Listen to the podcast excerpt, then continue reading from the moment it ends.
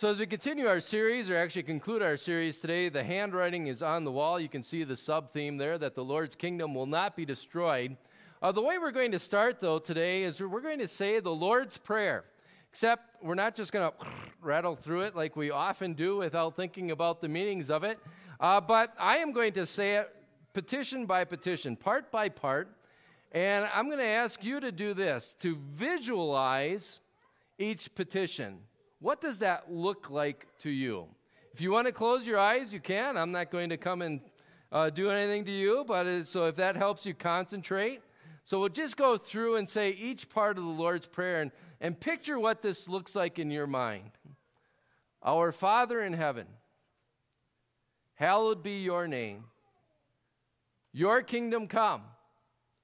Your will be done on earth as it is in heaven. Give us today our daily bread. Forgive us our sins as we forgive those who sin against us. Lead us not into temptation, deliver us from evil. For the kingdom, the power, and the glory are yours now and forever. Amen. All right, you can open your eyes if you, all right, no excuse to sleep the rest of the time. What did you vision, envision? We probably had some, some neat pictures going on in our mind just saying that common prayer. I can barely, I can't, whenever I do that exercise, I, anytime I come to the fourth petition, when give us this day our daily bread, I think of this picture that hung in my parents' kitchen. Maybe you, you've seen that one. Or, or when we maybe pray, lead us not into temptation. Maybe we think of way back in the Garden of Eden, that snake and the forbidden fruit uh, that he was holding out there for, for Adam and Eve to eat. What were you thinking? I'd really be curious what you were thinking, though, when we got to that last phrase. Uh, that we say, the kingdom, the power, and the glory are yours. We call that the doxology or the word of praise. It'd be fantastical to, to maybe get what your your pictures looked like. I, I, think that'd be neat. If I could sketch it all out here and or maybe hand you a book. Yep, this is what Light of the Valleys people think when they get to each petition of the Lord's Prayer. But when it comes to that one, maybe that one's not as easy to always put into a picture. Uh, but about 550 years before Jesus even taught this prayer to his disciples, there's a section of God's Word that I think really pictures what's going on here. Like I said, it's about 550 years beforehand. It's, it's the scene of, of Daniel, and the, and the pictures that God uses in a vision to Daniel are probably more imaginative or creative than anything that you and I could come up with. And you're always, you're always welcome to follow along. If you bring your own Bible, or if you want to pull out your phones, we're going to be looking at Daniel chapter 7 today. Uh, we're going to be looking just at two verses, but kind of the context of all the verses. Always feel welcome to, to open your Bibles or, or take a look at that. But it starts off in Daniel 7. So again, Daniel is getting a dream. And, and it starts off that there are four beasts coming up out of the sea. So, what does that look like to you? What, what pictures did you just paint? Again, it's probably not quite as creative or as imaginative as, as the vision that God painted for Daniel. Because the first, the first beast that comes up out of the sea is a lion. But not just a lion. No, this is a lion with eagle's wings. And then the eagle's wings gets ripped off, and the lion stands up like a human and gets a human mind. You probably didn't picture that. Or the second beast is this, this bear that's kind of leaning over to one side and has three ribs in its mouth. The, the third vi- beast that comes up out of the sea is a four, four-headed, four-winged leopard. And the fourth beast that comes up out of the sea is a ten-horned, iron-toothed beast. And eventually, in his dream, they all lose, get stripped of their authority. And the, the last one, the iron teeth, one, that one gets slain and thrown into a blazing fire. Now, could you imagine having a dream like that?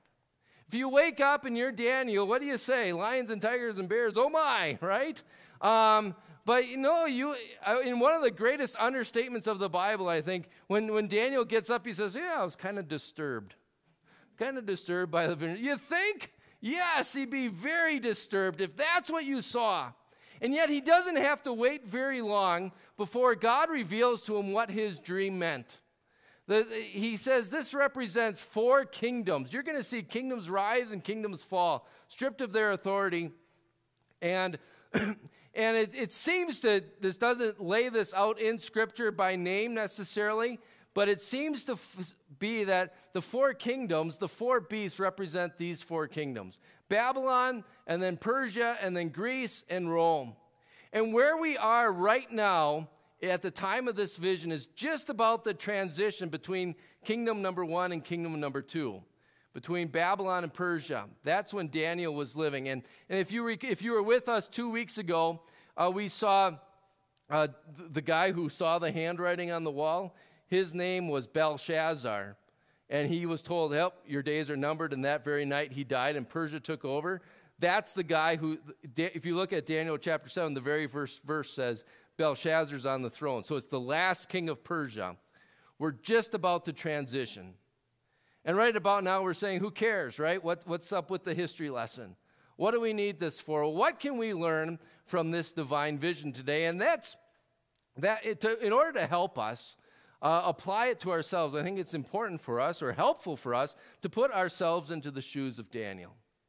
Who is Daniel? Daniel, again, lived in the, about 550 years before Jesus. And he lived in this city of Jerusalem, capital city of Israel, uh, cultural center, social center, religious center. Everything happened at Jerusalem. And, and then, about what happened is that this, this empire to the east started to gain some traction. And the Babylonians came over and they seized Jerusalem.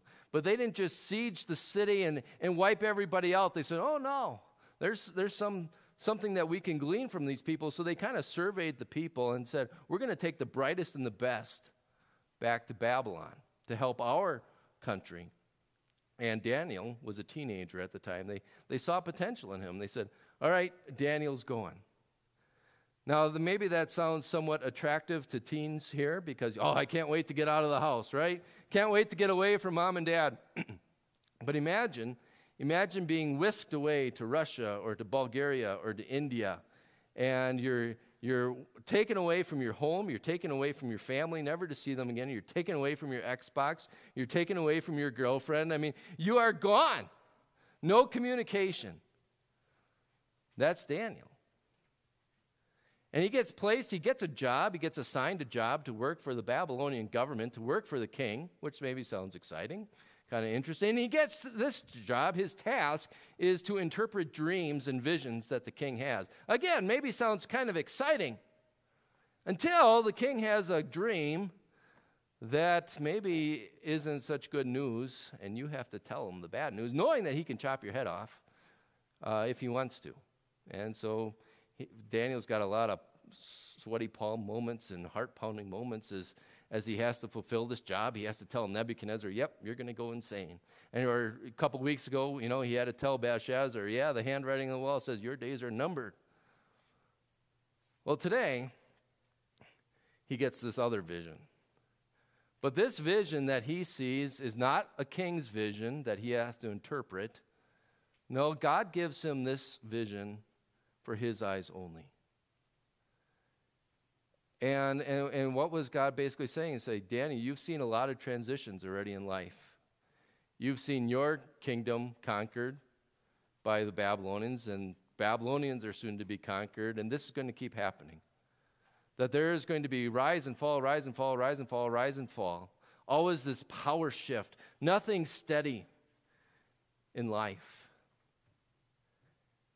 You know, and that's, that's really where we can start to relate to this account. That we may or may not see world powers go up and down, but this idea of things constantly changing and not a whole, whole lot of certainty in our life, I mean, that, that applies to us, doesn't it? Where one day you're, you're maybe up on the mountaintop where everything is growing well. Marriage is great, school is great, health is great. And then all of a sudden, before you know it, you're in the valleys where relationships aren't great, or work isn't great, or health isn't great. And, and we have all these twists and turns and ups and downs. Kind of reminded of that last week we hosted a Surviving the Holidays uh, workshop here. And we watched about a 40 minute video uh, to go along with that presentation. And there was a, a woman that was on the video who recently lost her husband. She was celebrating her first Christmas without her husband. And her husband always would give her a piece of jewelry every year. And so what she did, she said, okay, now that my husband isn't here, she told the jeweler, can you make me a special ring? I'm not going to look at it. You surprise me to kind of depict what I'm going through.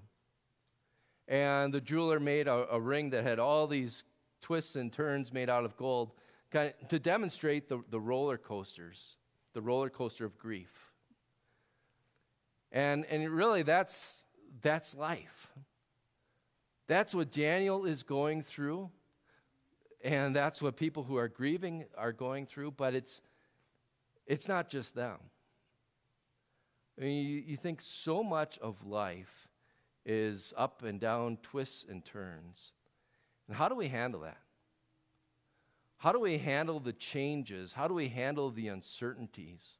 How do we handle when beasts come up out of the, the water and want to want to overcome us? How do we slay those beasts and throw them into the fire as Daniel saw? The answer? We don't. We can't. Emphasis being on we. We can't do that. But someone can. And to help answer that question, let's look again at this vision that God gives to Daniel. Yeah, you know, Daniel 7 it has all these fantastical pictures that I think we can get caught up in. Oh man, look at those animals, those winged and four-headed animals and all those type of things. And, and it's got very powerful uh, imagery. But let's take a little bit closer look at what God says after he sees the vision. It says, in my, after he sees the, the beasts, in my vision at night I looked and there before me was one like a son of man, coming with the clouds of heaven. He approached the Ancient of Days and was led into his presence. He was given authority, glory, and sovereign power. All nations and peoples of every language worshiped him. His dominion is an everlasting dominion that will not pass away, and his kingdom is one that will never be destroyed. In my vision, I saw one like a son of man. You know who that is? That's Jesus. Uh, that is, if you, over 80 times in the Gospels, the biographies of Jesus, Matthew, Mark, Luke, and John, over 80 times, Jesus is referred to as Son of Man, pointing back to these pictures. In fact, you might say Son of Man was the reason why Jesus got killed. Because when he was being held on trial at that kangaroo court on good, early in the, in the wee hours of Good Friday morning, there he is. He's standing before the high priest who charges him under oath Tell us, are you the Son of God? You know what Jesus answered? He said, I tell you the truth, you will see the Son of Man coming on clouds of heaven. And the, and the priest rips his robe and he says, Oh, I can't believe you just said that. You know, no more witnesses needed. Boom, he's guilty. Gavel down. Worthy of death. Why? Why was it such a big deal for Jesus to acknowledge or to call himself, yeah, I'm the Son of Man? Well, look at what the Son of Man has here. The Son of Man who has authority, glory, power, dominion that Jesus was saying, Yeah, I am. I am God. I have all authority, not you. I have, I have all dominion, I have all power. And while, while that was punishable by death according to the Sanhedrin, is there anything more that gives us confidence to live as we go forward? When you think of all the certainties and or rather uncertainties of life, To know that Jesus is the one in control? To know that Jesus has all power, authority, dominion, and glory at his disposal? You know, when you think of this, this truth, this, this is what allows us to forge forward, even though our life is filled with twists and turns. It is this truth that, that smooths things out, even though our lives are maybe filled with mountains and valleys. To be able to go ahead with that confidence, you know, you can fall asleep at night and you don't have to wake up and say, Oh, I'm so disturbed. But you can be distur- undisturbed every night because of this truth that Jesus, Jesus, the one who became like a son of man, to live and to die so that you could become a son or daughter of God, it's that Jesus who has all control at his disposal. And he does it for you. That is what gives us comfort. That is what gives us certainty when it comes to the changes and the shifts of life. You know, and there's, there's just another thing, though, here that, that I think is worth pointing out as far as this, this vision. That it's not just so much that, that Jesus has power, glory, dominion, and, and all these fantastical things. You know, I, I think you look at a vision like this, and you can get caught up in the imagery or you can get caught up in those powerful sounding words. And yet, there's a little bit more comfort even to be gleaned from a, a normal sounding word, a not real exciting word, and that's the little word never. Never. When I take uh, young couples, or it doesn't have to be young, when I take couples through pre marriage counseling, uh, and we go through, okay, he, let's talk about communication. And one of the things we always walk through is to try to eliminate the word never from your vocabulary because it is such an exaggerative word. You know, you're never home on time. Oh, actually, I was home. I just was late three out of the seven days last week. You know, I'm, that means I'm batting over, you know, I'm batting 571. I, I uh, you know, so, uh, but, but, you know, it makes things bigger than what they are. You never put the car seat back to the, where I sit when you borrow my car. You never say, I love you. You never help me with this. You never say that. And, it, and so, never usually makes things worse. But here, this never is no exaggeration. This never doesn't make things worse, it makes things better. His kingdom is one that will never be destroyed. Think about what that means for you. Especially when you consider all the changes of what you see as ruling in your life. When you feel like you're on shifting sand and you don't have any control. You know, I started, I started off by having you guys close your eyes.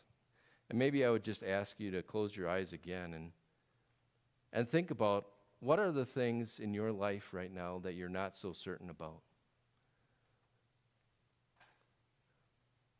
What do you feel you don't have control over? And as you're picturing those things on one side of your brain, see Jesus sitting on his throne on the other side.